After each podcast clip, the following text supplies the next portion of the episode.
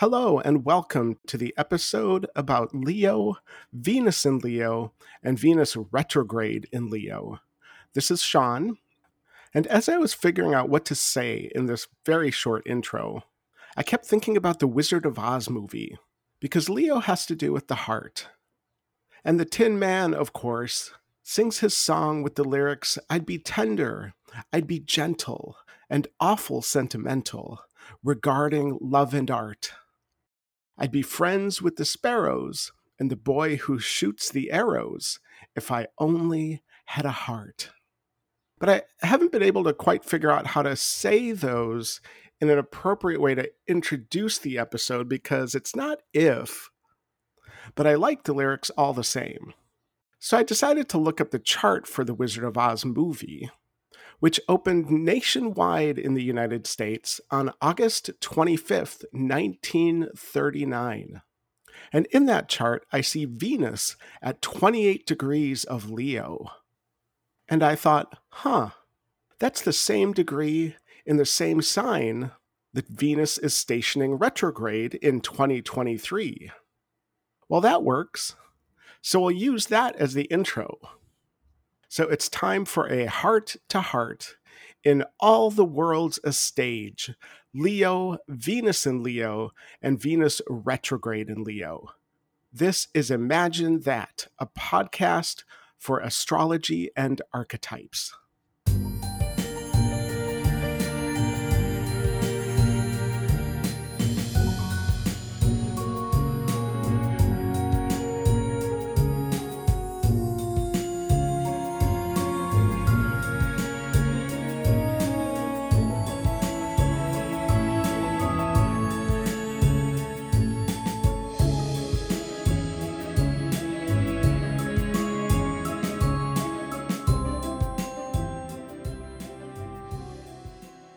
Welcome again to Imagine That, a podcast for astrology and archetypes. I'm your host, Shawn Nygaard, and you can find me on the web at imagineastrology.com. On the website, you can find recordings of talks I've given at different astrology schools and conferences. You can find some articles and blog posts that I've written over the years. You can find every episode of the podcast you can schedule a reading with me, and you can sign up for my newsletter. First off, I want to tell you what's in store for this episode All the World's a Stage. Leo, Venus in Leo, and Venus retrograde in Leo. I always like to start with a table of contents for the episode. And this goes back to high school. I loved English classes. And one day, Miss Jacoby was returning papers to us. She set the paper on my desk and said, Very good, Shawn. Can I talk to you after class? Uh oh. I said, Sure. So after class, I was talking with Miss Jacoby, and she said, I see a lot of promise in your writing, but I'd like to help show you how to structure your thoughts. And I remember this like it was yesterday. She showed me how to create an outline, how to organize my thoughts. And I've been doing that ever since. What's in store for this episode? Most importantly, I want to firmly establish the nature of Leo in the heart. So that's what a big part of this episode is about. And I want to firmly establish the nature of Venus in Leo and its connection to the heart. So we're going to take a roundabout way to get there. But if you keep those two points in mind, it should all work out. I'm going to start by talking about Leo and the sun and the heart. Now, if you don't have any planets in Leo, don't worry. This is still relevant because I'm working on the assumption that you have a heart, and Leo rules the heart. And to talk about Leo and the heart, I'm going to draw from an incredible essay by James Hillman called The Thought of the Heart from his book, The Thought of the Heart and the Soul of the World. And once we've got that set up, I'll talk about Venus and the heart of beauty. And then finally, I have some charts to talk about to illustrate various ways that Venus in Leo and Venus retrograde in Leo show up. I'm basically using the framework of Venus's movement through the sign of Leo, which goes back to June 5th when Venus entered Leo and takes us through to October 8th when Venus enters the sign of Virgo. And I find it super fascinating that the very first thing Venus got up to when entering Leo was an opposition to Pluto. Same day. And as the retrograde station approached at 28 degrees, which occurs the weekend of the 21st, the talk everywhere in the United States and elsewhere in the world is Barbenheimer, because the movies Barbie and Oppenheimer are opening on the same weekend. And could they be more different? But fittingly, at a first glance, one of them is very Venus, very Venusian, and the other is strikingly Plutonic. We'll let you decide which is which. But it has set a tone for this whole time Venus is in Leo. So off we go.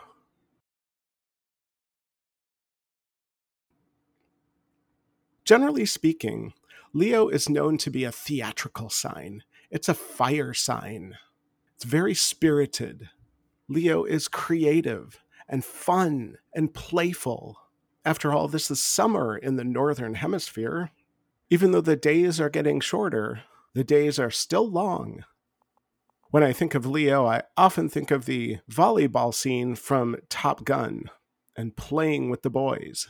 Of course, in a natal chart, other factors can shade this, where play might be challenging, creativity might be challenging. But at the heart of Leo is theater and creativity.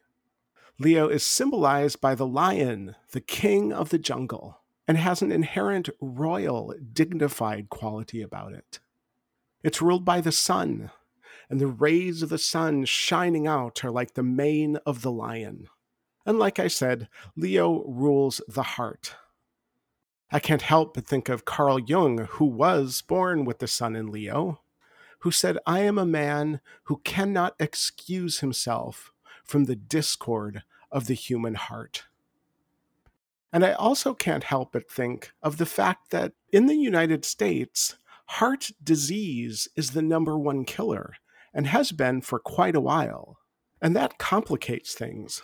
So that's why I want to swing wide and set the scene for what could be a very significant way of approaching this Leo season, but more importantly, Venus's retrograde in Leo. What is the spirit of the times in which the sun is moving into Leo? The spirit of the times in which Venus will be moving retrograde. And for that, I turn to Olga Tokarczuk, who I've mentioned before on this podcast, and who won the Nobel Prize for Literature in 2018. And not too long ago, I discovered an essay that she wrote in 2022 where she does a brilliant job of capturing the spirit of the times along with the spirit of the depths. You can find a link to the essay in the show notes for this episode. It's a long and expansive essay, so I just want to read one section of it. So this is Olga Tokarczuk, translated from Polish by Jennifer Croft. She says, It used to be that the world was vast and unimaginable. Now, imagination is no longer useful to us. We have everything at our fingertips on our smartphone. There used to be blank spots on the carefully prepared maps of the world, fueling the imagination and acting as a warning to human hubris.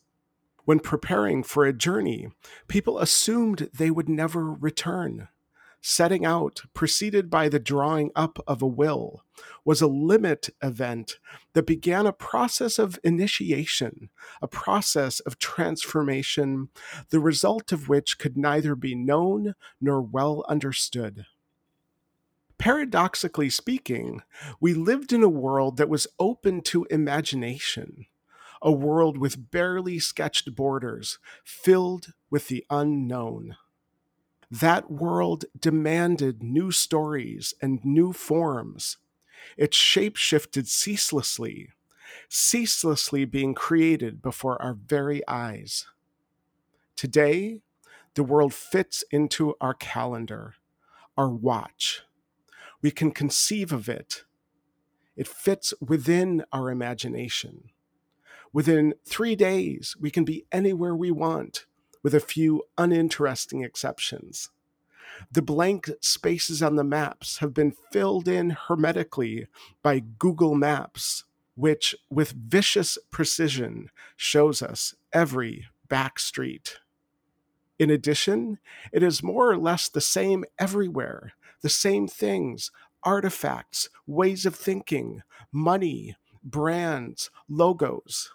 Being exotic or unique is a scarce commodity.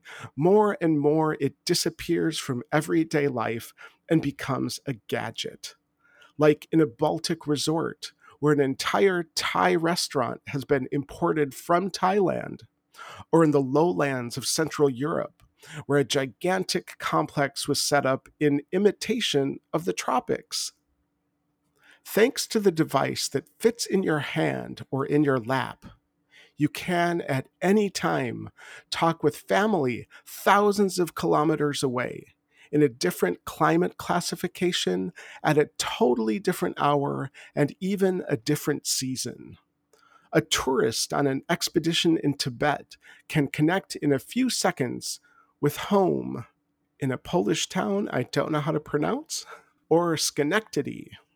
People who would never have had the chance to meet can now be in touch through social media.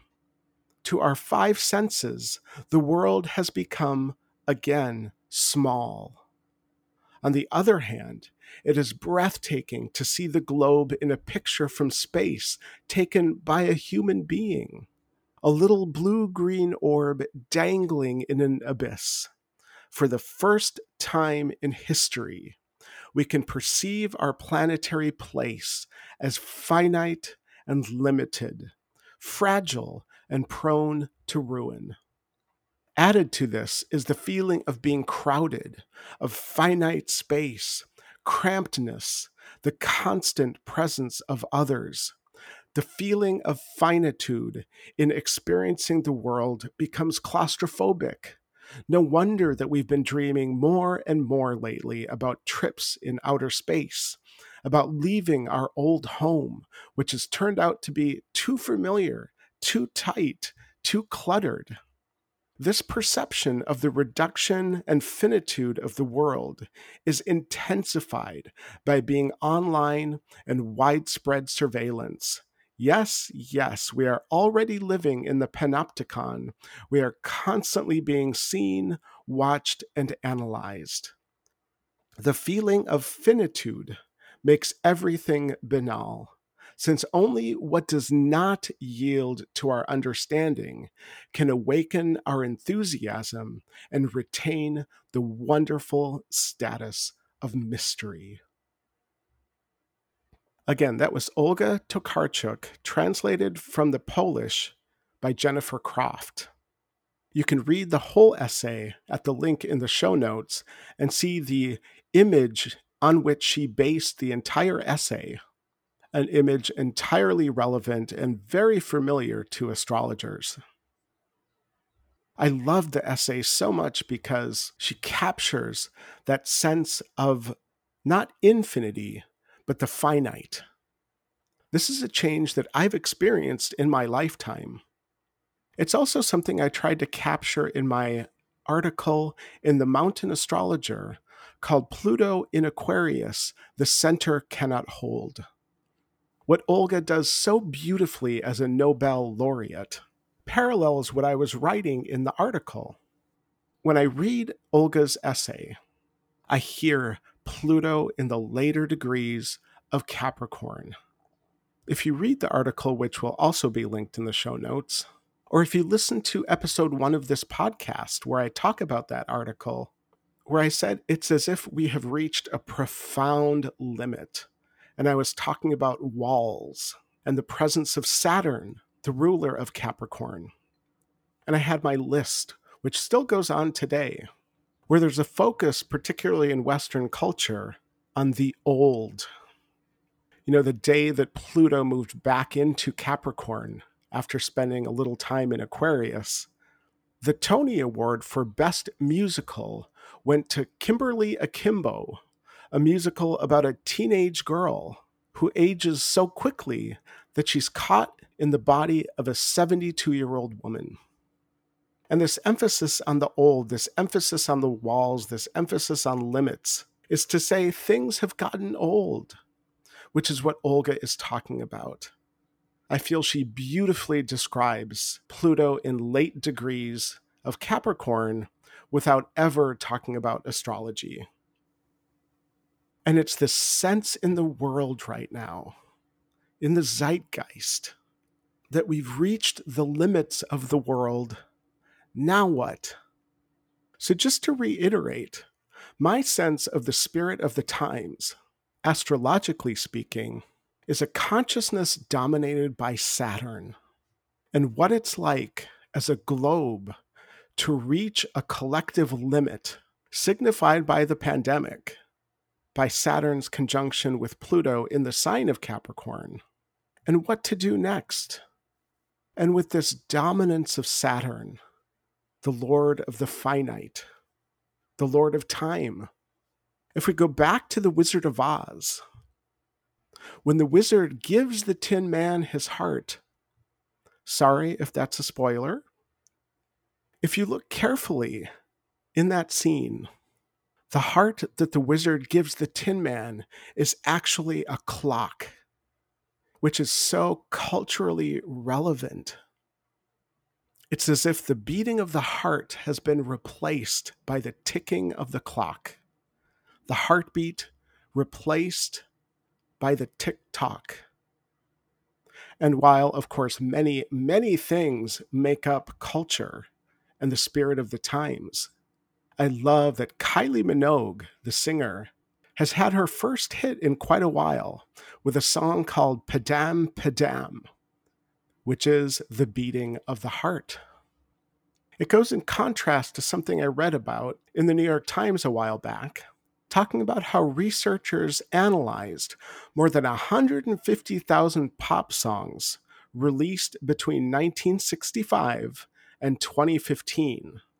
Over that time, the appearance of the word love in top 100 hits roughly halved. Meanwhile, the number of times such songs contained negative emotion words like hate rose sharply. Now, of course, 1965 is when Saturn was in Pisces. So, over the course of two Saturn cycles, the question becomes where is the love and the beating of the heart?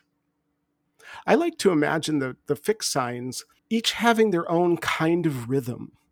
It's part of the fixity, the steadiness of a rhythm, where Taurus, in a way, is the natural rhythms of the earth, hooked into perhaps the circadian rhythms.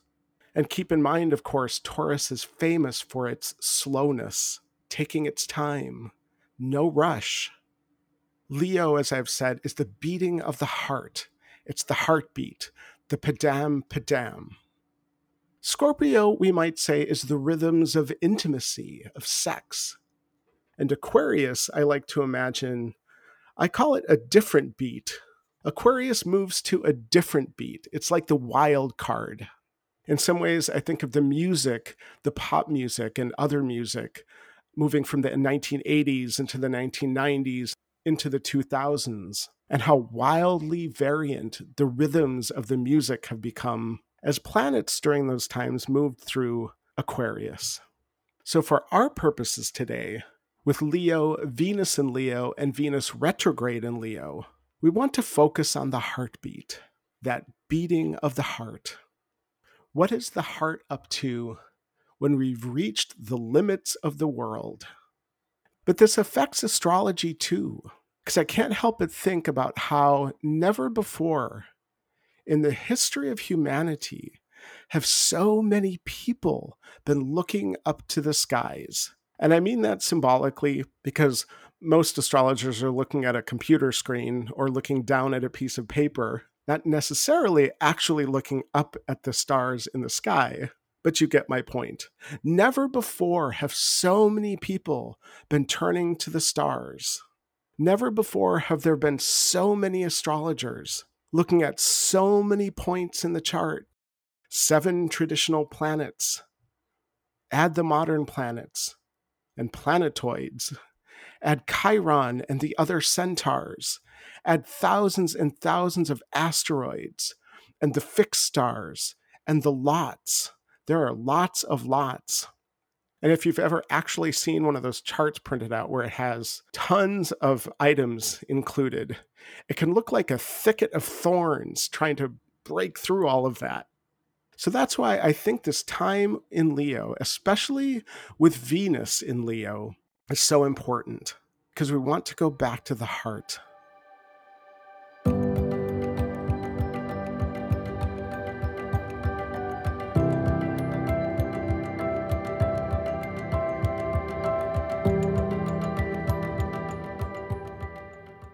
I recently, in an episode, talked about the sign of Cancer and the moon and the metal silver. Leo and the sun brings us the gold, much sought after gold. And while this does relate to literal gold, gold is far more symbolic. I recently saw a production of Stephen Sondheim's Into the Woods at the Guthrie Theater. It's a wonderful production where Sondheim took a bunch of different fairy tales and the main characters and had them all head into the woods together, into the thick of things. And one of those characters is Jack and his beanstalk, which climbs higher and higher into the sky, into the heavens, allowing Jack to bring down the hen that lays the golden egg and a magic golden harp. Something about gold draws us to the heavens, to the infinite. There's a Jewish folk song called Die Goldene Pava, the golden peacock, and what it's like when the golden peacock flies off. And perhaps that's a good metaphor while we live at the limits of the world. Now, I call this episode All the World's a Stage, referring, of course, to the theatrical nature of Leo. But I think of how Olga Tokarczuk captured something about the globe. And of course, all the world's a stage is a phrase that comes from Shakespeare. And the theater in which Shakespeare's plays were performed was called the Globe, as a reminder that when you're watching Romeo and Juliet, or you're watching Henry V, it's as if you're watching stories that get played out on the world stage all the time at an archetypal level. So, to bring this back to archetypes, if Saturn is dominating consciousness, and Saturn is the god of time, and time is most often imagined as linear, moving forward and backward. All this has been leading up to the fact that the sun in astrology represents the soul. And the soul isn't linear. The soul, the sun, gold, brings in timelessness. And timelessness does not have a timeline, it's not linear. The soul moves in circles, circles back. The sun is the circle of life. Taylor Swift actually grasps this in a really profound way. Where at the age of 19, she was writing lyrics like, Time breaks down your mind and body. Don't you let it touch your soul. So, for our purposes, there are essential things in the soul that we circle back to time and time again. These are the archetypes. That's one way to talk about it. These things that we circle back to again and again, that we can't seem to let go of, we probably don't want to let go of, because these are the governing patterns of the soul. Sometimes I think the ultimate governing pattern of the soul is perhaps the circle. So I want to emphasize again that the soul circles back and circles back, like Taylor Swift, going back to December all the time reflecting on a relationship that went bad. She sings, I go back to December all the time. I go back to December, turn around and make it all right. I go back to December, turn around and change my own mind.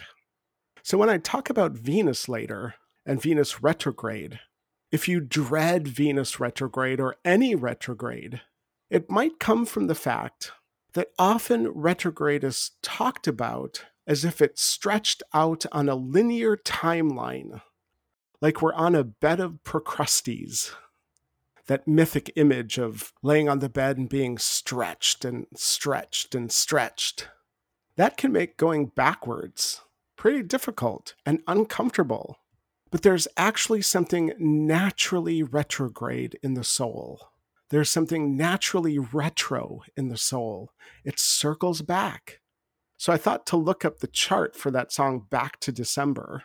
The original version was released as a single on November 15th, 2010, when Venus in the sky was retrograde in the sign of Libra.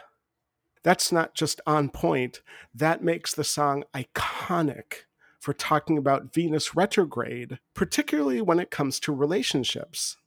But with Leo as the sign of the theater, as the sign of creativity and playfulness and fun, it's about so much more than relationships.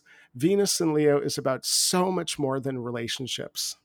Because when you think of creativity and you think of music, yes, a lot of songs are about love. Yes, a lot of songs are about relationship. They are about what Carl Jung would refer to as the discord of the human heart. And most songs, if you listen to them, circle back they circle back to the chorus. And if you open it up to symphonies, symphonies born from the composer's hearts, symphonies are actually incredibly psychological. They capture human dynamics that cannot and will never fit into the DSM manual, whatever number those are on. So, we're speaking about creativity when we're going into Leo. Creativity that comes from the heart, and with that, I want to turn to James Hillman, The Thought of the Heart and the Soul of the World.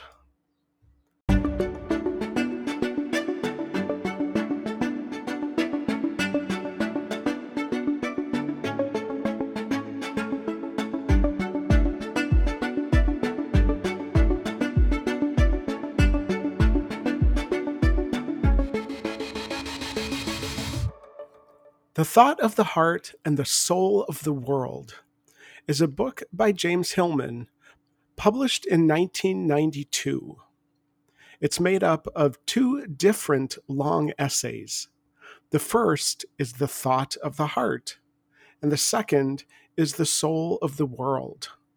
Right now, we're interested in The Thought of the Heart, which was actually a talk Hillman first gave in 1979 and then published it later that same year, and then published it again in 1984 and 1987.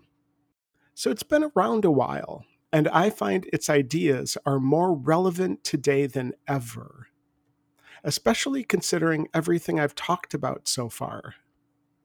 Hillman organizes the essay into two different sections. The first is called the captive heart, and the second is called the heart of beauty.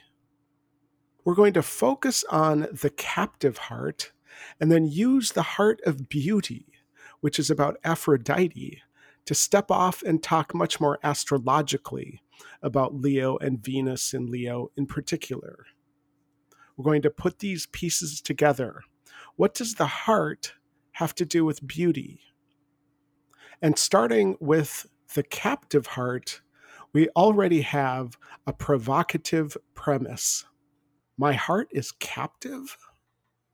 It's worth noting that James Hillman was born with either Pluto in Cancer on the ascendant or in the first house at least, depending on which chart you use Cancer rising or Gemini rising but he was a sun in Aries closely conjunct the moon in Aries, with Neptune in Leo trining at the midpoint between his sun and moon. So he has Neptune in Leo. And as a depth psychologist, he goes deep immediately. And Hillman's interest was always the soul. When he talks in this essay about the captive heart, he first establishes the nature of the heart and then what is holding it captive so that we might free it. He's indebted to the work of Henry Corbin, a French philosopher whose work, like Hillman's, is founded in the imagination. So, in this essay, Hillman first establishes, and I quote, the primary principle that the thought of the heart is the thought of images, that the heart is the seat of imagination, that imagination is the authentic voice of the heart, so that if we speak from the heart, we must speak imaginatively. End quote. That's a big one. The heart is the seat of imagination. Imagination is the authentic voice of the heart. And he goes on to say, again, I quote, that we are bereft in our culture of an adequate psychology and philosophy of the heart, and therefore also of the imagination. Our hearts cannot apprehend that they are imaginatively thinking hearts because we have so long been told that the mind thinks and the heart feels, and that imagination leads us astray from both. I want to repeat that one. We have so long been told that the mind thinks and the heart feels, and that imagination leads us astray from both. Remember, this is from 1979 when he first started putting this out there. I'm not sure much has moved in the culture except perhaps on individual levels since then. I certainly grew up with what he's talking about that the mind thinks and the heart feels. He also goes with the premise, like Jung, that there is an autonomy in the psyche. This goes back to William Butler Yeats, it goes back to James Joyce, it goes back to Camus, where we don't pick the images that are inherent in our soul. I think it goes all the way back to Plato, who said the soul never thinks without a picture. And the way that I like to think of this is when you go to sleep at night, you don't pick the dream that you have. And sometimes people will say to me, Oh, but you can if you train yourself. That's not what I'm talking about. And that's not what Hillman is talking about. It's that there are these inherent images in the soul that the soul reveals to us that the soul shows to us, that the heart reveals to us. So, right away, Hillman makes this point, this important point, that the images that we believe we make up are actually presented to us as not of our making.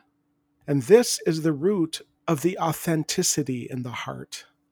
When you are in touch with these images, you are authentically in touch with the soul. It's like Yeats said our images must be given to us. We cannot choose them deliberately. And of course, Yeats was a poet and another Nobel laureate. I really like Nobel laureates because they really capture some of the most vital parts of the soul and the imagination. Now, choosing images deliberately is a part of life, part of creativity how you bring it into the spirit of the times. But in the spirit of the depths, it's about making contact with what's already there, what you were born with. And if that sounds confusing, I want to suggest that you're probably much more familiar with this than you realize.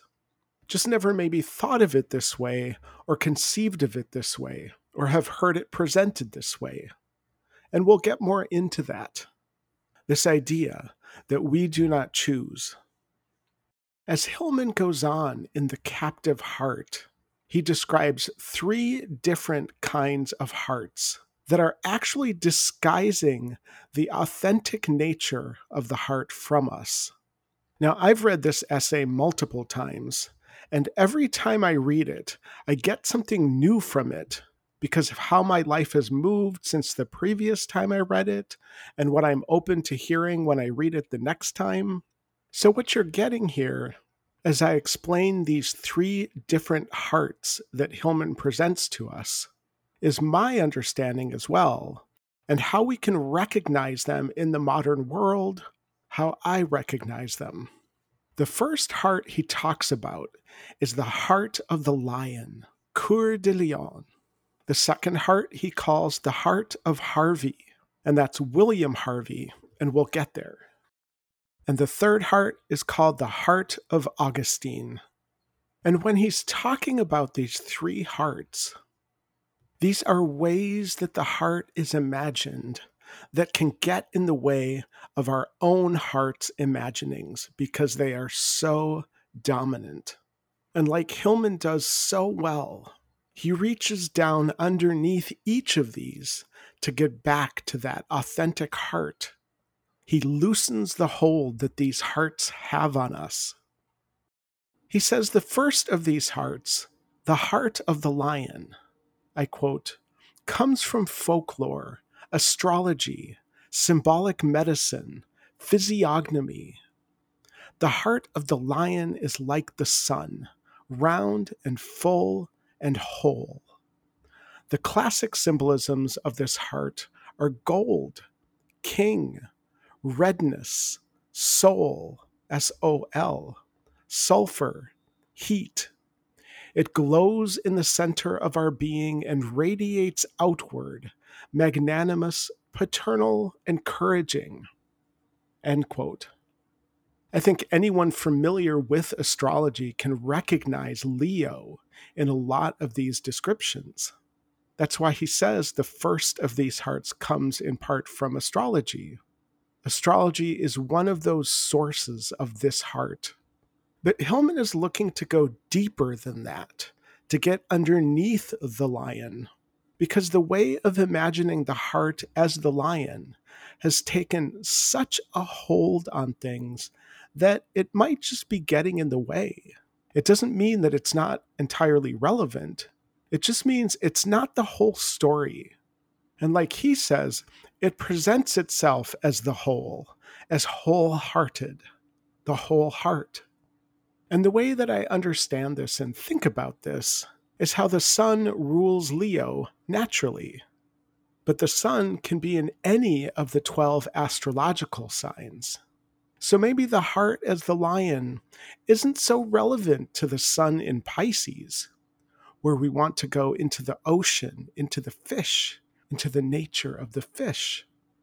But the heart as the lion is the king of the jungle if you want to see this heart on full display, you can, of course, watch The Lion King. This is that heart.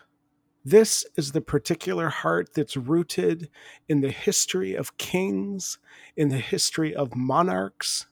And it's worth noting while we're at this time of flux between Pluto leaving Capricorn, entering Aquarius, going back into Capricorn, and entering Aquarius again because with Pluto in Aquarius, of course, it was the French Revolution that dealt a lethal blow to the monarchy, to the whole notion of monarchy, opening up a path to another way of imagining society, another way of imagining the world.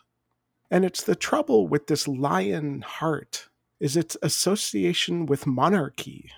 Because if we take apart that word, it's like mono and archetypal. Mono as one and archetypal as archetypal, but it's like one archetype to rule them all. So this heart can certainly rule with dignity and courage, but it might also wittingly or unwittingly be very limited. This is the heart that has young Simba singing, I just can't wait to be king. I just can't wait to rule. This is Jack in Titanic, hailing that he's king of the world. Now, if we look at the Leo Aquarius axis, and I've done this in talks I've given about Pluto and Aquarius, where Leo is ruled by the heart, Leo rules the heart and is the center, and Aquarius moves us away from the center to the edges. But if Leo is this king, and we go back to Aquarius as the people, as the folk, and work backward toward the Leo sun in terms of historically who rules in this patriarchal line. It goes from the people to the father, the dad at home, and it goes to the father as priest in the church. So it's the archetype of the father, and it's the monarch who rules alone, which brings in the divine right of kings, because it's the king of the jungle or a country. And I think what Hillman is getting at is that before we get focused on the king, the sun was imagined as the divine, as the god figure to the moon's goddess. So the heart of the lion holds the heart captive by imagining monarchy, by imagining the king, by imagining empire. One very profound thing I've learned from my friend Carol Ferris, the astrologer, who is brilliant with Eastern philosophies linking with astrology, is that the goal of the emperor was to stay connected to the divine. It's like a one point program to stay connected with the divine in the heart. And when that's intact, the emperor is ruling from the heart.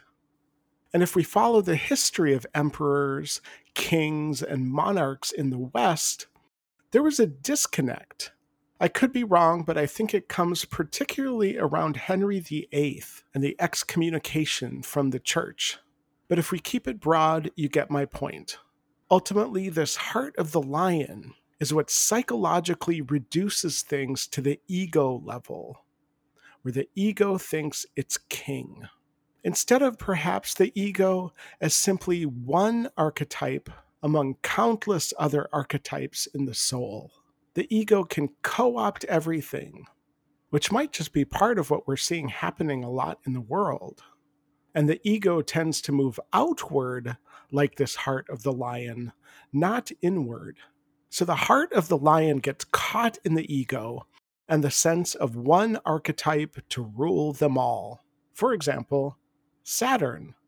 Saturn might take over everything. So while we talk about Venus, we talk about the sun, and Leo and Virgo and Libra and astrology, it might all come through the lens of Saturn, for example. That's how this can work. And Hillman suggests that an adequate psychology for the soul is much more polyarchetypal, polytheistic, the heart open to imagine what it imagines. So, moving from the heart of the lion, the next heart that Hillman talks about, holding us captive, I find this one particularly fascinating. He calls it the heart of Harvey. And this comes from William Harvey, and it's linked with the scientific revolution, the era of the scientific revolution, because William Harvey wrote a book about the heart. Now, if you get this title, you'll hear right away where this might be a little limited where it might hold something captive. It's called Anatomical Exercise on the Motion of the Heart and Blood in Animals, published in Latin in 1628. Anatomical Exercise on the Motion of the Heart and Blood in Animals. I think, in particular, if you go back to my podcast episode about Pluto in Aquarius, where I talk about the scientific age. This is when Pluto was in Aquarius. It's the changes in society, scientific thoughts, scientific imagining. It's the scientific imagining that led to the Enlightenment, the Age of Reason. This is where Hillman points out with this heart, that I quote, the transfiguration of our Western culture into an industrial egalitarianism with materialistic values first required Harvey's transformation of the heart, The king had first to become a machine, and the machine become a spare part, interchangeable from any chest to any other. End quote. Now, that's a hefty thing to say. And Hillman is beautifully relentless going after this heart. This is the scientific heart, the heart studied, the anatomical heart. It's describing the heart in intense detail at the literal level, turning it into a pump. Hillman is particularly sharp in this section because he's so passionate about how this interferes with our imagination. Now, it is a way of imagining things. It's just the ramifications of imagining things this way on the heels of the heart of the lion. It's what makes the scientific imagination vulnerable to thinking of itself as the only way of imagining things. That's been the difficult part. But this is the heart that gets me on the treadmill. So it's very much a part of modern life, in fitness, in gyms. This is the unfit heart that we need to make fit and maintain fitness of. This is the heart that might have me convinced when I'm on the treadmill that all of those numbers on the dashboard connected with this little red symbol of a heart are actually telling me whether my heart is healthy or not. This is the heart held captive by numbers. You know, I've seen the commercial. There's actually an app with a little device that can, on your phone, do an EKG. And one of the points here, I believe, is that the numbers may tell you that your heart is healthy, but the numbers may be deceiving if the heart isn't connected to that authenticity at its root. This is the heart when studied scientifically. On the heels of the heart of the lion, the whole heart, the sense of wholeheartedness suddenly changes because science sees that there's a wall in the heart that divides the heart into two sections. And it must pump the blood through the circulatory system from one side of the heart all the way around to the other. So, this is the heart once whole that can now become divided. And this is the heart vulnerable to attack. One of the things I did when I was preparing this episode, in the wandering way that I prepare episodes, is I made a little playlist of heart songs, including song titles like The Hardest Heart, Harden My Heart, and Heart Attack by Olivia Newton John. The heart of Harvey is the heart that can attack us. And on the heels of the lion, it's a lion that can attack us and take us down. The way that Hillman works through this, I would love to read the whole section to you, but I'll leave that up to you. It's where he suggests that a term like heart infarction, you know, the clogging of the arteries that leads to a heart attack, isn't perhaps just from eating too many Cheetos, but is actually because the images authentic in your heart may not be circulating, may not be in circulation.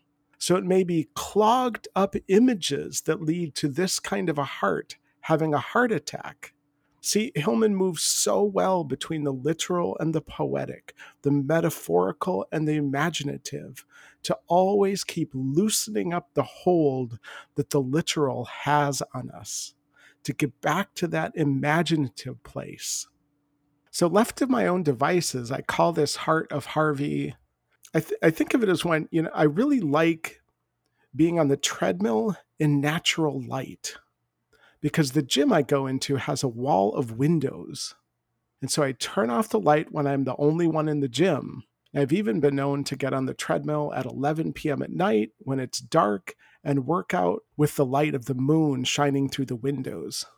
But then somebody comes in and turns on the light, and the place is flooded with ugly fluorescent light. Ugh. So I call this heart of Harvey the fluorescent heart. It's the neon heart. It might even be the LED heart. This is the heart that Iron Man gets in the Marvel movies. This is the heart that keeps Iron Man alive. This is the electric heart. It's the heart that is supposedly healthy because a number says it is. And it's interesting that the way Harvey talks about the circulation of the blood from one side of the heart throughout the body, around, back to the other side of the heart. Because when I say that the soul moves in circles, that is how the heart operates with the blood in the body. But when it's so literalized and talked about in such a literal way, it's like that operation game where you're trying to pick the little pieces out of the body without touching the edges and it buzzes, except what's getting extracted is the imagination. So, just a little summary here. There's obviously more ways to it than just this, but a way to track where we're heading is that the heart of the lion makes us vulnerable to one archetype to rule them all instead of opening up the imagination. It makes us vulnerable to focus on the external world and then the heart of Harvey makes us vulnerable to the scientific heart being the one heart to rule them all. And this leads us to the third heart that Hillman identifies, which he calls the heart of Augustine, Saint Augustine. Hillman says, and I quote, more than the lion and the pump, it is the heart of Augustine that has most affected psychology both as a field of thought and as everyday life, where heart means feeling, my own interior nature, the secret chamber of my person. End quote. So, this is the one that I'll probably elaborate on the least because it's so easily understood as the reason we think the heart is the place of feeling and the mind is the place of thinking. This is the personal heart, where the way that I feel, the way that I feel, becomes the most important thing. In a way, when the Tin Man sings, If I Only Had a Heart, this is the heart that the Tin Man is wishing to have. This is the heart on the heels of the scientific revolution and the heart of Harvey. It's the heart that the Tin Man receives from the wizard which in Western culture currently has a clock in the center. The feeling that I don't have enough time, the feeling that I need to rush around.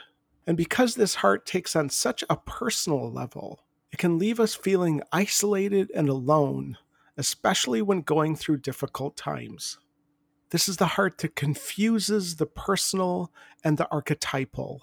This is the heart that gets locked into the spirit of the times with that clock, with no access to the spirit of the depths, completely forgetting about the spirit of the depths. This is the heart that Jung confronted in the Red Book.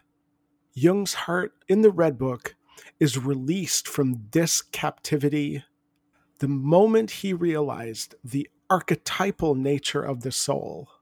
In recognizing the archetypal nature of the soul, he freed himself from this captivity and, in fact, discovered, and he says it so well in the Red Book, how he was being held captive. When I think of this heart, I think of how different psychological diagnoses go in and out of fashion. And when Freud and Jung were up to essentially founding a depth psychology of the West, the diagnosis that was in fashion was hysteria, which is like a heart held captive because it's only personal and it's overwhelmed and can't deal. If you're familiar with that musical Into the Woods that I was talking about earlier, which I highly recommend, there's a beautiful song near the end where the baker sings, No More after dealing with everything that he's been dealing with, he says, No more feelings, time to close the door, just no more. That's this heart. I can't take it.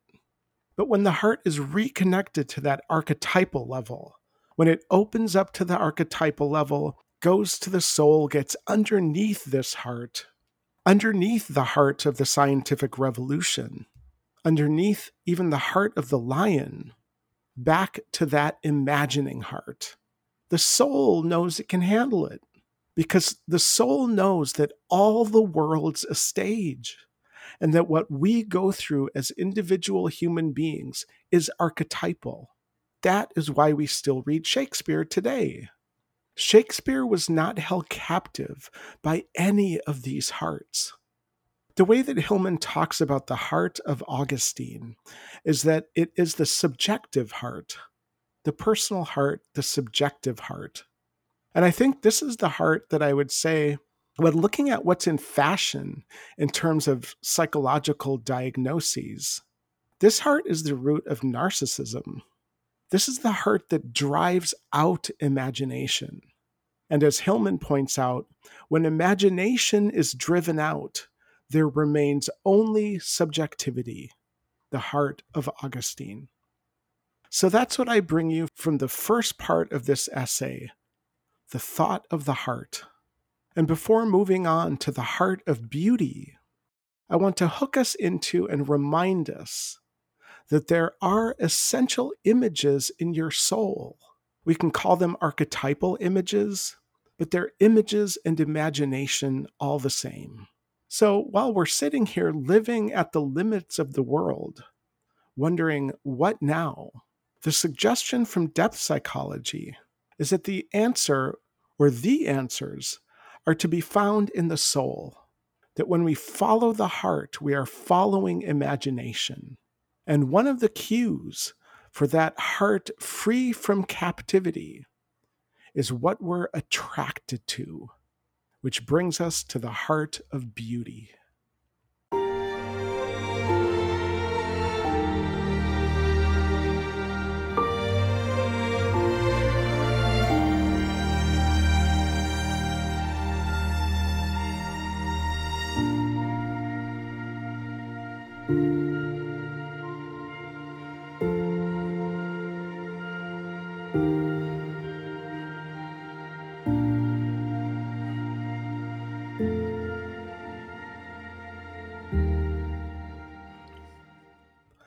Everything I've talked about so far, let's file under the Sun and Leo. The nature of the heart as an imaginative heart, a heart rooted in imagination. Now, the rest of this podcast is going to be about Venus and Venus in Leo once we have established this imaginative heart, this heart with essential images where we can now take a look at the heart of beauty.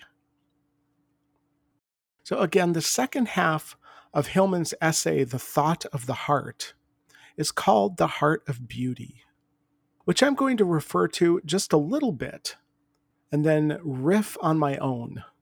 I love talking about Venus. And if you listened to my podcast episode about Saturn in Pisces, Near the end, I had a section on Venus's exaltation in Pisces, which becomes relevant while Saturn is moving through the sign of Pisces. And this Venus retrograde period is where it becomes quite important. So if you haven't heard that, I encourage you to go listen to that. But to clear the way for this section, I want to read a poem it's from a book called Love Poems from God. This is St. John of the Cross, interpreted by Daniel Ladinsky.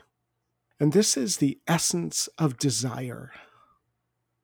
I did not have to ask my heart what it wanted, because of all the desires I have ever known, just one did I cling to, for it was the essence of all desire, to hold beauty in my soul's arms. Well, I could just end the podcast here because that says it all. But that wouldn't make for a very interesting podcast. So, this is where we go back to the dates. When Venus entered Leo on June 5th and makes her way through the sign of Leo, eventually entering the sign of Virgo on October 8th. So it's a long time in Leo. And I often think of retrograde periods as emphasizing a point where if Venus's move through Leo is a sentence and you're reading that sentence, there's a section in the middle that's in bold, and that's the retrograde period from July 22nd to September 3rd. And I want to mention Venus and the connection with the feminine. We're living in a time where gender is loosening up. Gender roles have been loosening up for quite a while. And now gender itself is loosening up. And I just want to emphasize that that is at the human level. It has archetypal influences, but there's a big difference between Venus aligning with the feminine and then aligning the feminine only to women, only to literal human women. Because Venus is a goddess, a timeless goddess, and humans are human. And I'm saying this in advance of the chart examples because it'll come up in there probably the clearest. But archetypally and mythically, the feminine would be associated with the goddesses. And there are so many goddesses. Artemis is feminine, as much as Hestia is feminine, as much as Venus Aphrodite is feminine. So the clearest thing to do, instead of just talking about the feminine, is to go into the descriptions and the dynamics of those specific goddesses and others, because Athena is a very different kind of feminine than Venus and Aphrodite. And when we get down to the human level, we operate with a mixture of all of the archetypes. So, for the rest of this podcast, when I speak of the feminine, it will be Venusian, and it's applying to any gender, male, female, or otherwise. Because as human beings, we're actually the caboose on this train, where the engine is the soul and the engine is imagination. The engine is the heart, that imaginative heart. There's actually something Jung said that totally cracks me up, and I file it under the Jung that nobody quotes. But I actually love quoting the Jung that nobody quotes. So, this is from volume 10 of the collected works, Civilization in Transition. And he says, The word human sounds very beautiful but properly understood, it does not mean anything particularly beautiful or virtuous or intelligent, but just a low average. End quote. That's us, just a low average. Thanks, Jung.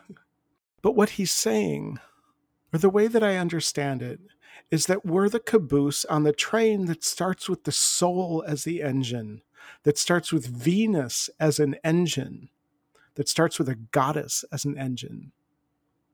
You know, we can climb the beanstalk and we can try to get that gold, but it's something we strive for. But we're not Venus. We're not the gold. We're human. And that symbolic striving for the gold, whatever it may be, is something that makes life worth living for so many people.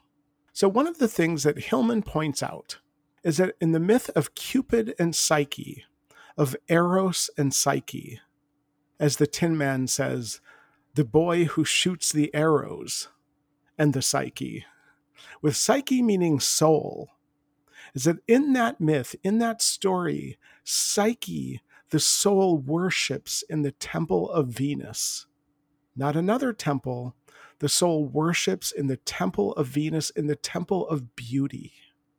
And if we just back up for a second, back to those dates, you know, Venus entered Leo on June 5th and immediately was opposite Pluto. But as Venus moves through Leo, she will square Jupiter three times, three times because of the retrograde. And she'll square Uranus three times. I'll specifically be addressing these. But part of why I spent so much time on the captive heart is because Jupiter and Uranus are planets of freedom. It's a piece of their nature. So Venus here might just escort us out of captivity where we feel we are being held captive. Venus stations retrograde on July 22nd. The Sun and Venus will be conjunct on August 13th, which is the midway point of the retrograde. Venus will station direct on September 3rd before moving into Virgo on October 8th. In astrology, we know Venus as the planet that symbolizes values and relationships, how we relate to people. And much of a Venus retrograde period gets dominated by talk of relationships, which I'm going to suggest here while Venus is in Leo, to use the phrase we're familiar with now, is actually holding Venus captive by limiting her to relationships. And part of this is when the heart of the lion is so strong, caught in the monarch, the one ruler, caught in the ego. The isolation is what makes the focus on relationships so dominant.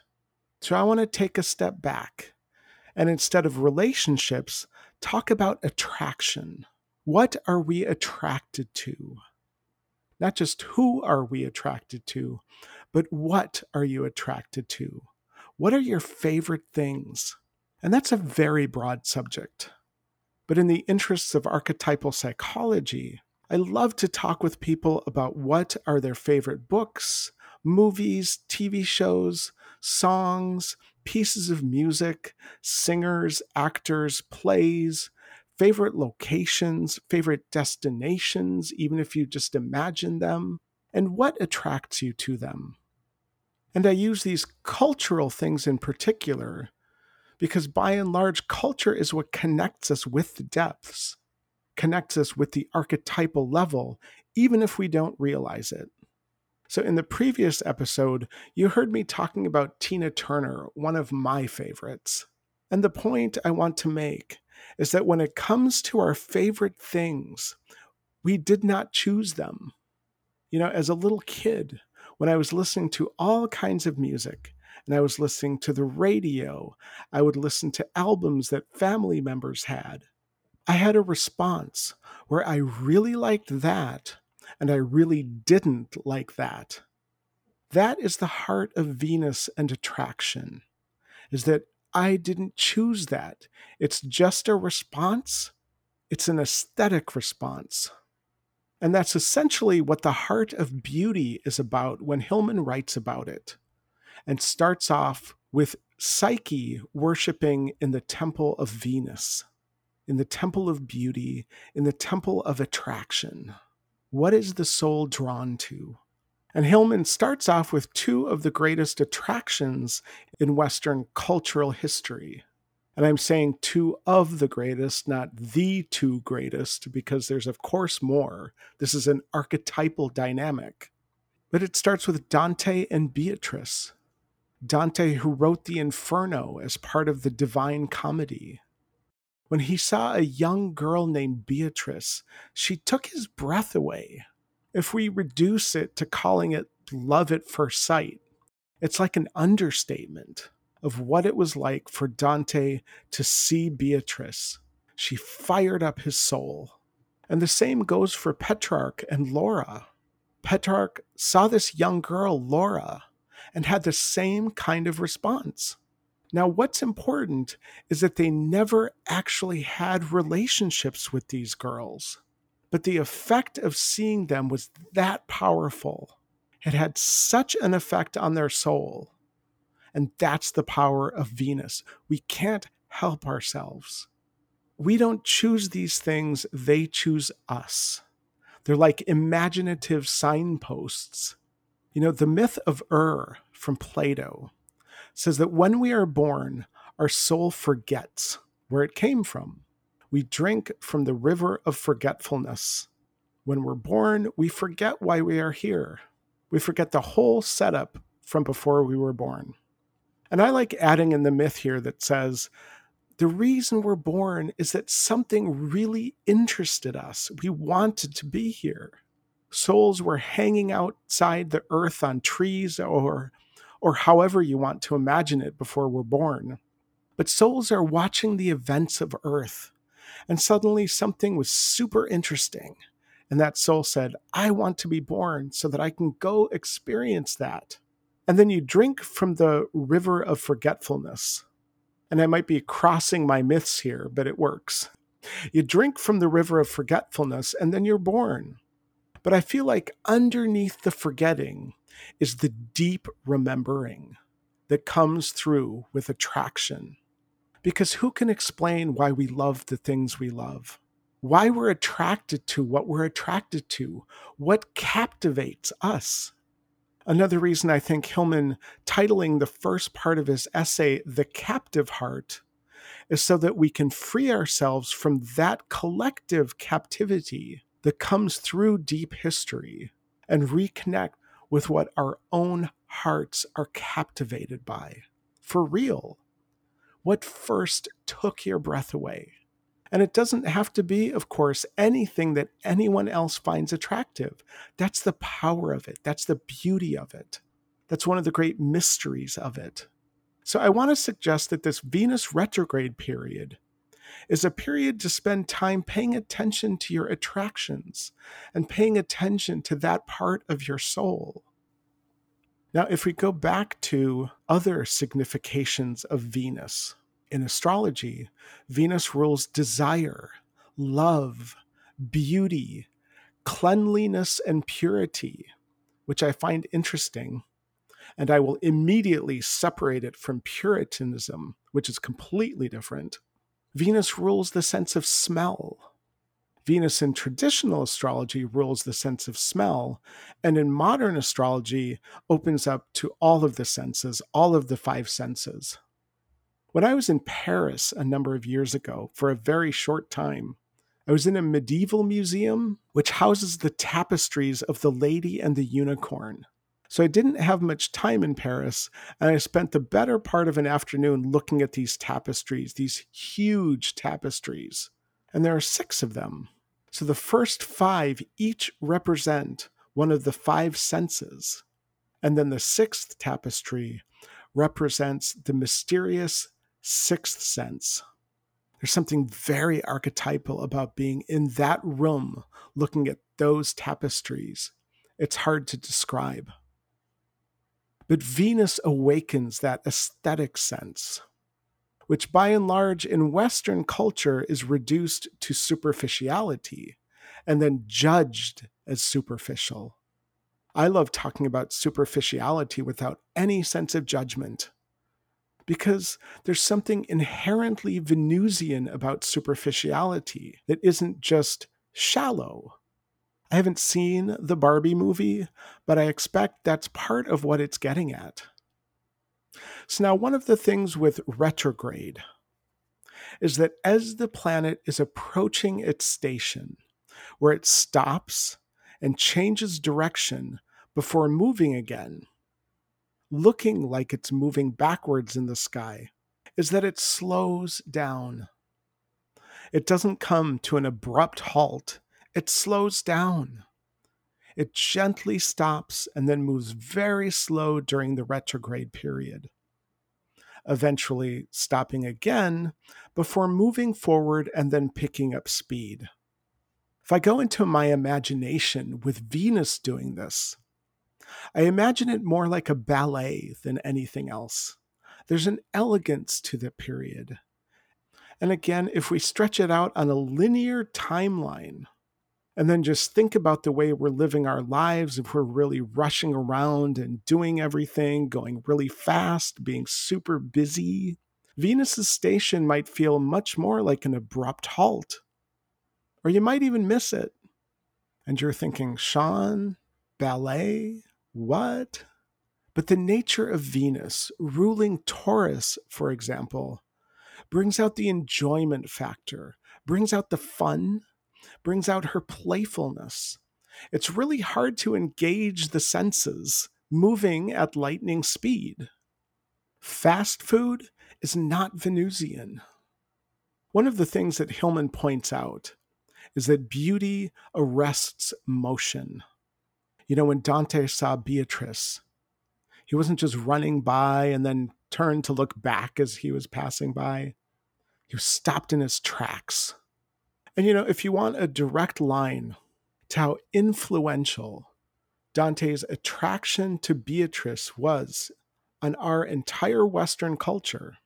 This girl he had no relationship with, but who fired up his soul. He has that famous line from the Inferno In the middle of the journey of our life, I came to myself in a dark wood where the direct way was lost. It is a hard thing to speak of, how wild, harsh, and impenetrable that wood was, so that thinking of it recreates the fear. This is famous and often used in Jungian psychology, but it's actually the kind of line that inspired Into the Woods, that musical I've been talking about. That description from Dante can be seen in Into the Woods, which, if you didn't know, is also a movie starring Meryl Streep. But it's great to see it on the stage because any group of actors who can pull off those lyrics and that music and those rhythms and that timing is really impressive. But beauty stops you in your tracks. You want to stop and enjoy it. And in typical Hillman fashion, he goes on to say if beauty arrests motion, motion eradicates beauty. And I don't mind sharing that I have my progressed Venus in the sign of Taurus, and I keep that line from Hillman on my wall. Remember my wall from episode one? That quote is on the wall as a reminder. And of course, life gets in the way at times and all of that. You know, it's life. That's why I have the reminder. So, keeping all of this in mind now, I want to focus on Venus squaring Uranus. Venus in Leo retrograde, squaring Uranus in Taurus. The exact dates are it first happened on July 2nd, it next happens on August 9th, and then happens again on September 29th. Now, Venus Uranus is really quite important when we look to the myth of Uranus. And I personally end up talking about myth far less than one might expect from somebody interested in depth psychology and psychological astrology, with big pieces of the foundations of both in myth. And it's largely because I think it's too easy to interpret these literally. To interpret myth literally. And I've learned from Hillman how important it is to hear the metaphor. And even when I hear the metaphor, can I explain it?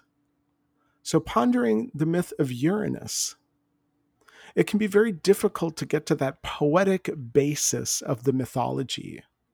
But there's something really important in the story, in the myth of Uranus, because it sees us through to the birth of Aphrodite. So at the start of the myth, Uranus is the sky in love with the earth, with Gaia. They make love every night and produce a gazillion children. And basically, there's too many of them, and Uranus finds them ugly and stuffs them back into Gaia, which just sounds very uncomfortable. Now, one of these gazillion children is Saturn or Kronos. So, Saturn is a child of Gaia and Uranus. And Saturn and Gaia hatch a plan where Saturn is brought in to castrate Uranus. And when he does, he flings the genitals into the ocean. And from the semen is born Aphrodite, and from the blood, the Furies are born. What do you do with this myth?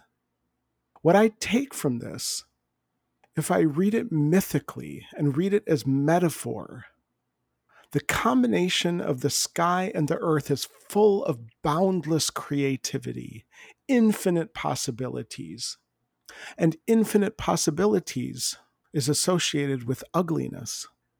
You know, they could have just kept going at it and producing all of these children, but it just amounts to productivity, whatever comes. And Uranus isn't impressed. He thinks they're ugly. The key word is ugly.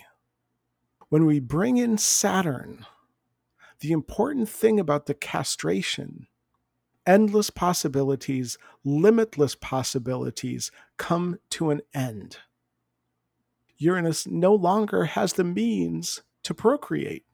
And that's when beauty is born. So, to say it another way, as creative human beings with endless possibilities of how we want to create and how we want to create our lives, and any artist is familiar with the endless possibilities of what to create. And I don't just mean painters or composers, I mean anyone. I mean architects, I mean people coming up with a business, anything like this that we could look at from an artistic lens, from a creative lens.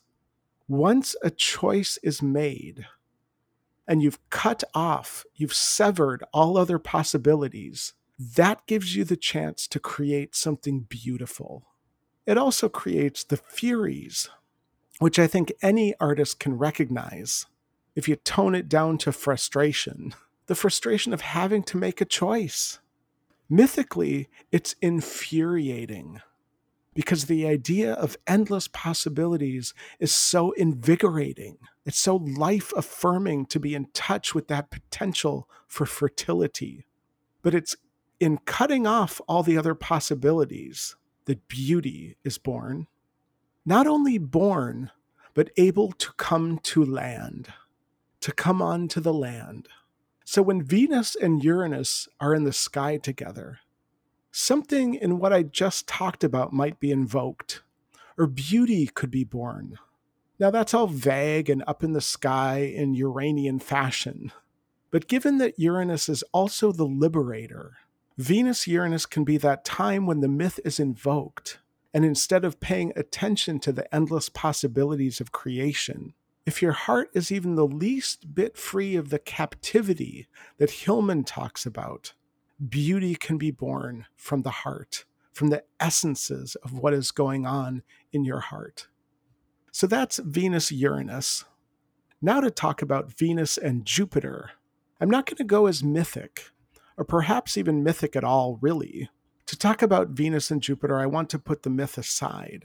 In terms of the dates, Venus first squared Jupiter on June 11th. Venus retrograde in Leo will square Jupiter on August 22nd, and Venus direct will square Jupiter for a third time on September 17th. Now, quite frankly, I love this Venus Jupiter combination. Venus retrograde in Leo, moving very slow, connecting to the heart. Jupiter in Taurus. This is like the essence of slow moving, tortoise, sloth like energy. Lazy lion on the savannah yawning.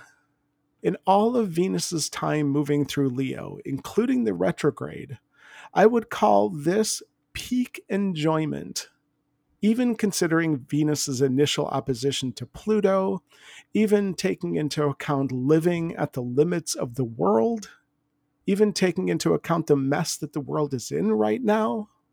I'm not going to get into it in this podcast, but there's a reason that Hillman joined these two essays in one volume The Thought of the Heart and the Soul of the World. There's just something about when one is in touch with the imaginative heart and not in any rush to do anything because Venus is not about work. In the timeline of dates of Venus's movement through Leo, she's not connecting up with Saturn. She's not connecting up with Mars. File this under no work necessary. Mark those Venus Jupiter days on your calendar and take the day off. These are times to invest in enjoyment. And quite frankly, I spread that across this whole Venus time. When I'm saying that, I'm also embracing what Hillman would describe as living in an Aphroditic cosmos, which again, I point you back to the end of my Saturn and Pisces episode to hear more about that. Venus retrograde in Leo squaring Jupiter and Taurus might be really annoying if your goal is productivity And at the same time, if you're creating something, it might be a very productive time, but not in the sense of work, not in the sense of duty, obligation, responsibility, nothing like that. Now, in traditional astrology, one thing I love is how the significations of the planets are so specific and thorough. Venus is associated with this long list, Saturn is associated with that long list. You know, it gets very specific. And I love that Jupiter is associated with the nobility, the aristocracy, the gentry, the gentleman, which I surmise also to mean part of the leisure class, the folks who don't have to work. This is part of why I'm talking about it the way that I am. Venus, Jupiter. When Venus gets very demanding, it might be because you're working too much, not paying attention to Venus. But it's also that when we talk about Jupiter and the aristocracy and the nobility and the leisure class, it was back in the day literal. But psychologically, in the modern world, we know that this is archetypal. And Jupiter is also associated with the law. I've heard more and more about that as traditional astrology has come more on the scene in recent years. And it's always baffled me, to be honest. I love it when something makes sense and I get that archetypal root and I get that it goes right down there. It makes complete sense. I know it. I don't need to understand it. I just know it. And then everything flowers from that. But Jupiter and the law, I'm like, well, he's king of the gods. Okay. But Jupiter coming up with laws? And so I sit with things. I wonder about things. And I was recently watching an episode of Star Trek Strange New Worlds, which for my money is one of the best shows out there right now. And I'm not even like a tried and true Trekkie. I just think it's a brilliant show. And this episode was a courtroom episode. And I'm listening, and a civil rights attorney says, Do you know why I love the law? because a law is not a mirror of society. A law is an ideal, a beacon to remind us how to be our better selves. And when I heard that, I immediately understood Jupiter and the law. That brought it all home because that's so Jupiterian, what she said. A law is an ideal, a beacon to remind us how to be our better selves. So we may not be nobility, we may not be aristocracy, but where Jupiter is in our chart, that's where in our soul we can imagine being so without the corruption, without bringing in the word privilege. It's a place where we're all privileged with the capacity to be our better selves. Combine that with Venus and the luxury of the leisure class, that's what I'm working with. Venus Jupiter. So once Venus stations direct on September 3rd, she will square Jupiter on September 17th, square Uranus on September 29th, and then enter Virgo on October 8th. And with that, we'll move into some charts.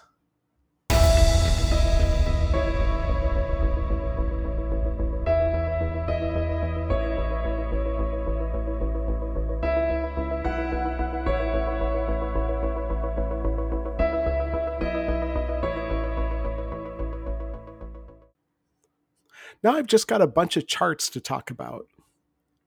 I've picked these charts because they're fun. They capture something about what I've been talking about in this episode. They generally do not focus on relationship.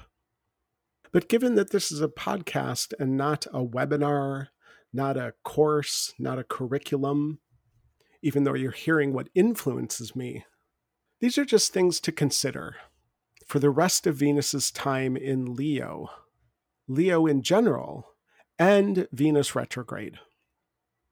The first one is a man named Gene Burkhardt. And I do want to mention the fact that he was born in 1930 with the Sun in Cancer conjunct Pluto in Cancer, but also Jupiter in Cancer conjunct Mercury in Cancer. Those sit opposite Saturn in Capricorn. And we have a T square, particularly with Sun Pluto opposite Saturn, with both of them squaring Uranus in Aries. And then, of course, Venus in Leo at 21 degrees, which happens to be squaring Mars in Taurus at 25 degrees. Even though I don't have a birth time, there's a really good chance the moon is in Sagittarius. Now, if you just want to skip anything that I'm saying about this chart, you can go right to a documentary and learn all about this guy. He was the founder of a magazine catalog called International Male, M A L E. And the documentary is called All Man, the International Male Story. So it's the story of Gene Burkard and this catalog magazine called International Mail. And this is why I wanted to mention Venus and the feminine and talking about gender, because it's a catalog magazine of men's clothing. And when it was very popular, it emerged in the late 1970s through the 80s into the 90s. This documentary and this catalog are from a time when what it meant to be a man is very different than what it means to be a man today especially when it came to the clothes that one was wearing. So, International Male was a magazine catalog of men's clothing that Gene Burkard brought into a world where men's fashion was extremely limited, you know, dominated, as they say in the documentary, by the gray flannel suit and a white shirt. Not a lot of color going on. But what's striking to me in particular, listening to the story, is how it changed the potential for the clothes that men wore by bringing Venus onto the scene, by bringing color, by bringing fashion into things. And Gene Burkard had no education in this, no degree, went by instinct, went by his own imagination. For example, he was walking in San Diego by a medical device or a medical store and saw something in the window of this medical store. And it was a device, I forget what it was called, but it looks kind of like a medical jock strap. Gene went into the store, bought one, and turned it into an item in International Male catalog called the Jock Sock. I texted one of my friends when I was watching this documentary because it's a it's it's like a blast from the past watching this documentary because I knew this catalog quite well back in the day. And I texted my friend and I just said, I'm watching the international male story. And he immediately texted back, I had the sock, which he was referring to the jock sock from the 80s that was from this catalog. It was fashionable underwear. And even though this magazine appealed so much to gay men because of the models that it used, the fashions that it was showing, and remember, this is the late 70s into the 80s. Very different than today. It was a magazine for all men, clothes for all men to wear. And I found it stunning that Gene Burkard and the people he picked up along the way created this and made it an international phenomenon without having business degrees, without having fashion degrees, without studying these things, just going by instinct and figuring out along the way. This is truly following the heart. This was long before the internet. It was a mail order catalog, M A I L. And as much as this catalog captures the spirit of the times and dropping Venus into the spirit of the times, and seeing how she can shake things up by adding color and adding style and adding beauty. It also shows the limitations of the times, particularly in terms of the lack of diversity in the models in the magazine. And the documentary talks about that. But Gene Burkard, with Saturn in Capricorn, squaring Uranus in Aries, and Uranus also squaring his Sun and Pluto, was born into a very conservative family but when you have Uranus in Aries and you bring the sun in and throw in Venus in Leo, you get somebody who changed the lives of men forever. by breaking out of that conservative package of Saturn and Capricorn and repackaging it, redesigning it from his own imagination. And I'm not exaggerating that. How much of the International Male catalog was organic cannot be underestimated. Very powerful. The documentary starts with Matt Bomer, who's the narrator, saying, Once upon a time, a small band of outsiders formed an unlikely family, and together they created something that would change the way men would look at themselves and how the world would look at them. And fashion expert Carson Kressley says of the magazine, it was really masculine guys in pretty, not masculine outfits. So, next, I want to mention Beauty and the Beast, the Disney movie. Why am I not surprised that it has Venus at 25 degrees of Leo, squaring Pluto at 18 degrees of Scorpio? Beauty and the Beast, Barbie and Oppenheimer? Just saying. Now, if you think of everything that I've talked about so far, especially with the thought of the heart, and rewatch Beauty and the Beast, and add in this element from Hillman's section in that essay called The Heart of Beauty, he also talks about ugliness and quotes the ancient philosopher Plotinus, who said, We possess beauty when we are true to our own being. Ugliness is in going over to another order. And I think that's the essence of what Beauty and the Beast is about. It's not subjective beauty, beauty in the eye of the beholder. It's that when we are in touch with that imaginative heart as a foundation, we are beautiful. And when we turn away from that, things get ugly. At the beginning of the story, the prince has turned over to another order and is cursed I think that's what it's telling us. And the relationship with beauty is what restored him to his true self. So we can extrapolate that into romantic love and into relationships. But I ultimately think it's an archetypal story about the importance of beauty, not even about relationships necessarily. It's the relationship between beauty and ugliness, where ugliness is turning over to a different order so, next up, I have to mention Danielle Steel.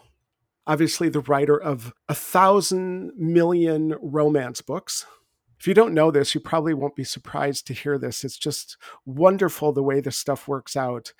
She was born with Mercury at six degrees Leo, and then Pluto, and then Saturn, and then Venus, and then the Sun, all in Leo. A stellium for the ages. And whatever you think of her, she is coming from the heart. Whatever you think of the books. Now, I say that because while I haven't read any of her romance books, I actually have one that I might read during this Venus retrograde period.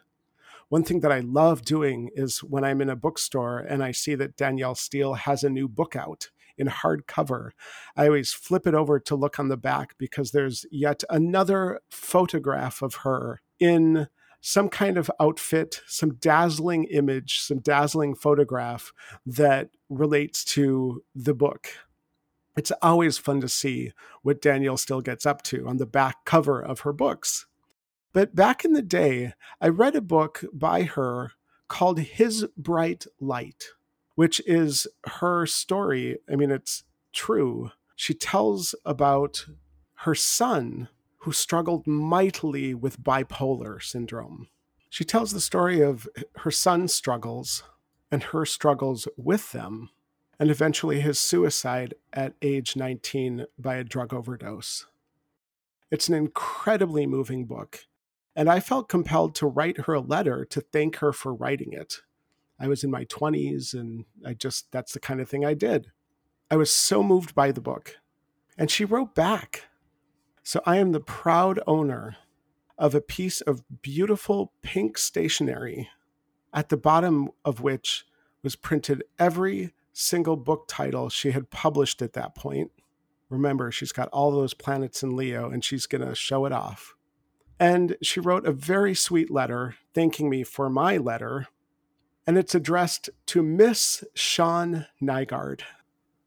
I love it because back in the day, it just, I guess, was assumed that a female would be reading Danielle Steel and that a female would be the one writing to her.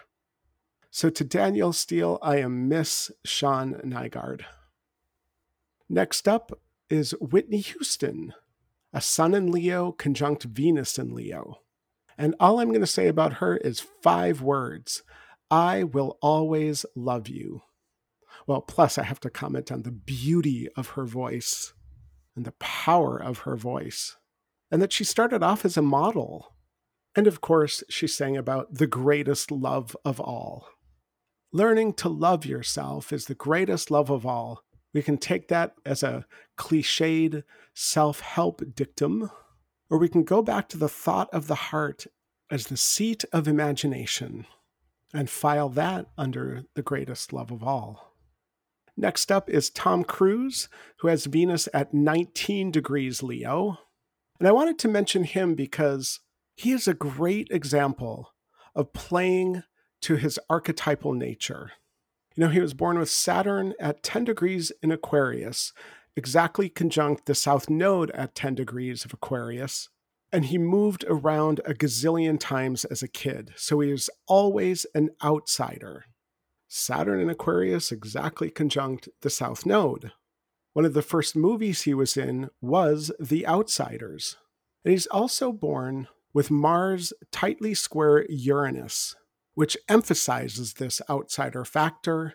And by and large, most of his movies stick to this motif.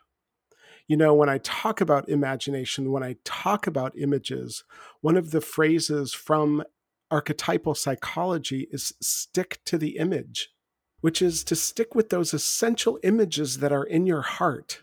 And that's authentic. You know, and Mars Uranus is the maverick. It's risky business. In Far and Away, he was the family member who broke with tradition and sailed across an ocean to pursue the life he wanted. In Jerry Maguire, he makes himself the outsider by choice. Mars Saturn might be considered mission possible, Mars Uranus would certainly be mission impossible. And next up is the movie Ratatouille, the Pixar movie, which premiered with Venus at 21 degrees Leo, conjunct Saturn at 22 degrees Leo. This is a movie about a very Venusian rat, totally full of charm. But remember that Venus rules the sense of smell in particular. You know, I think of perfumes and such. Well, one of the first things you get to know about Remy the rat in this movie is he says, uh, have a highly developed sense of taste and smell. If you watch the movie, hear him say that, and follow that trail throughout the entire movie from the lens of Venus, it's just brilliant. And the Venus Saturn here is that the dad doesn't really care about what Remy cares about. He's like, So you can smell ingredients. So what? And he puts him to work testing for poisons because he could smell out the poisons. So he wanted to make Remy utilitarian. But it's ultimately the story of a Venusian rat who learns to follow his own heart. So if you've never seen it, or if you've seen it and haven't seen it for a while, I could recommend watching it while Venus is retrograde in Leo. Next up is Caspar David Friedrich, who was born in 1774, a painter from the Romantic era, born with Venus in Leo at 12 degrees. I'm familiar with his work, but when I was reading that book recently called Magnificent Rebels, they bring him in at the end and say the German painter Caspar David Friedrich translated the new ideas from Romanticism and onto canvases. His lonely figures, which were often self portraits, are depicted in vast, deserted landscapes contemplating nature. The painter should not only paint what he sees, Friedrich said, but also what he sees within him. Inspired by the original writers in the emergent Romantic era in Germany, Friedrich explored the relationship between the self and the external world. Now, it's interesting to note that he has Venus in Leo squaring Jupiter retrograde in Taurus. Now, I've got a couple of examples here of Venus in a natal chart retrograde. The first one is Kygo, K Y G O. If you don't know who that is, he's a Norwegian DJ. And I was trying to look at things and figure out how to talk about different ways to talk about Venus retrograde rather than just relationships and going back to December all the time. And Kygo is a great example because, first of all, he's a DJ, a musician. And with Venus retrograde at 21 degrees of Leo, one of the things that he's done as part of his career is he remixed and brought back Whitney Houston singing Higher Love. Now, I will add that Kygo has Venus in Leo conjunct Jupiter in Leo. And if you think about what I was talking about, Jupiter and that higher self, there's also this higher love quality when Jupiter and Venus get together. And of course, Whitney Houston was born with Venus in Leo. So, this idea of going back and bringing focus on something feminine, in this case, women, because he also brought back Tina Turner's What's Love Got to Do with It and remixed it. And then did Donna Summer's Hot Stuff with a remix. So part of his career with Venus retrograde has been bringing back into the spotlight something feminine which I think is pretty cool. Now, Amy Winehouse was born with Venus retrograde at 23 degrees of Leo, conjunct Mars. I don't have a lot to say about her, but I would encourage watching the great documentary about her. I forget what it's called.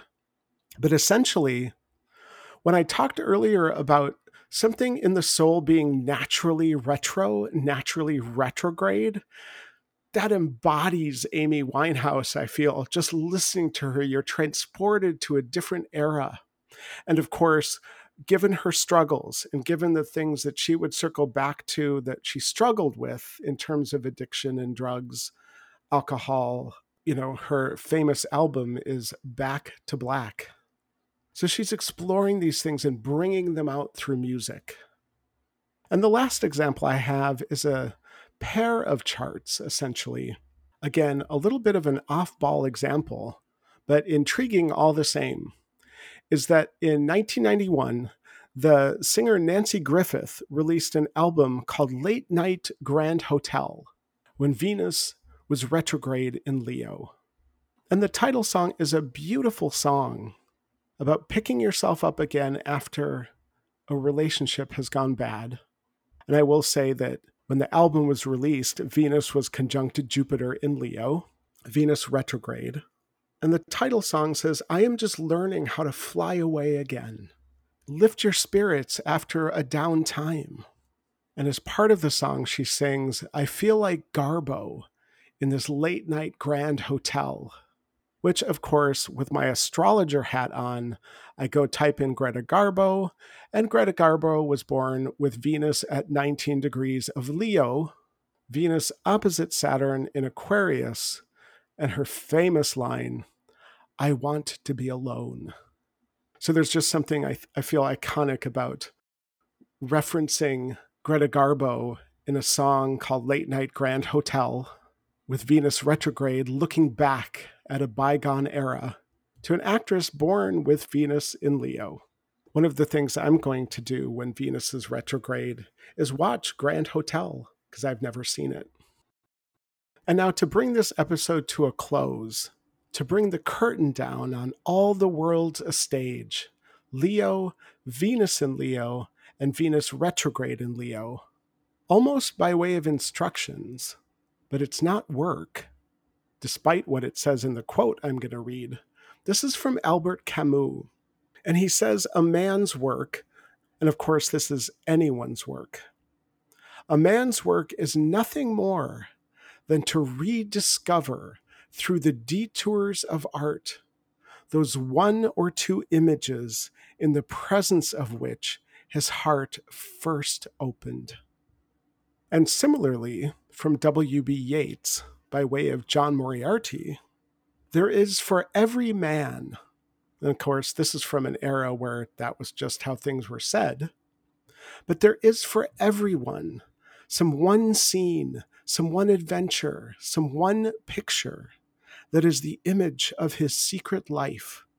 For wisdom first speaks in images, and this one image, if he would but brood over it his whole life long, would lead his soul disentangled from unmeaning circumstance and the ebb and flow of the world into that far household where the undying gods await all whose souls have become simple as flame, whose bodies have become quiet as an agate lamp. We can stamp Nobel laureate on that. But you hear the similarity in the two quotes, and I would just differ from Yeats in saying it's not just one scene, but that's a place to start. But this idea that there are essential images in the heart, essences of the heart that get expressed through the imagination in creating your life and living your life. To focus on that while Venus is retrograde would be time well spent. And I love doing readings. And if anybody wants to discuss any of these things during a reading, I have ways of talking about the chart that start to reveal these things. So, everything I've been talking about can absolutely be part of astrology readings. You can email me through my website at imagineastrology.com. And until next time, this is Shawn Nygaard with Imagine That, a podcast for astrology and archetypes.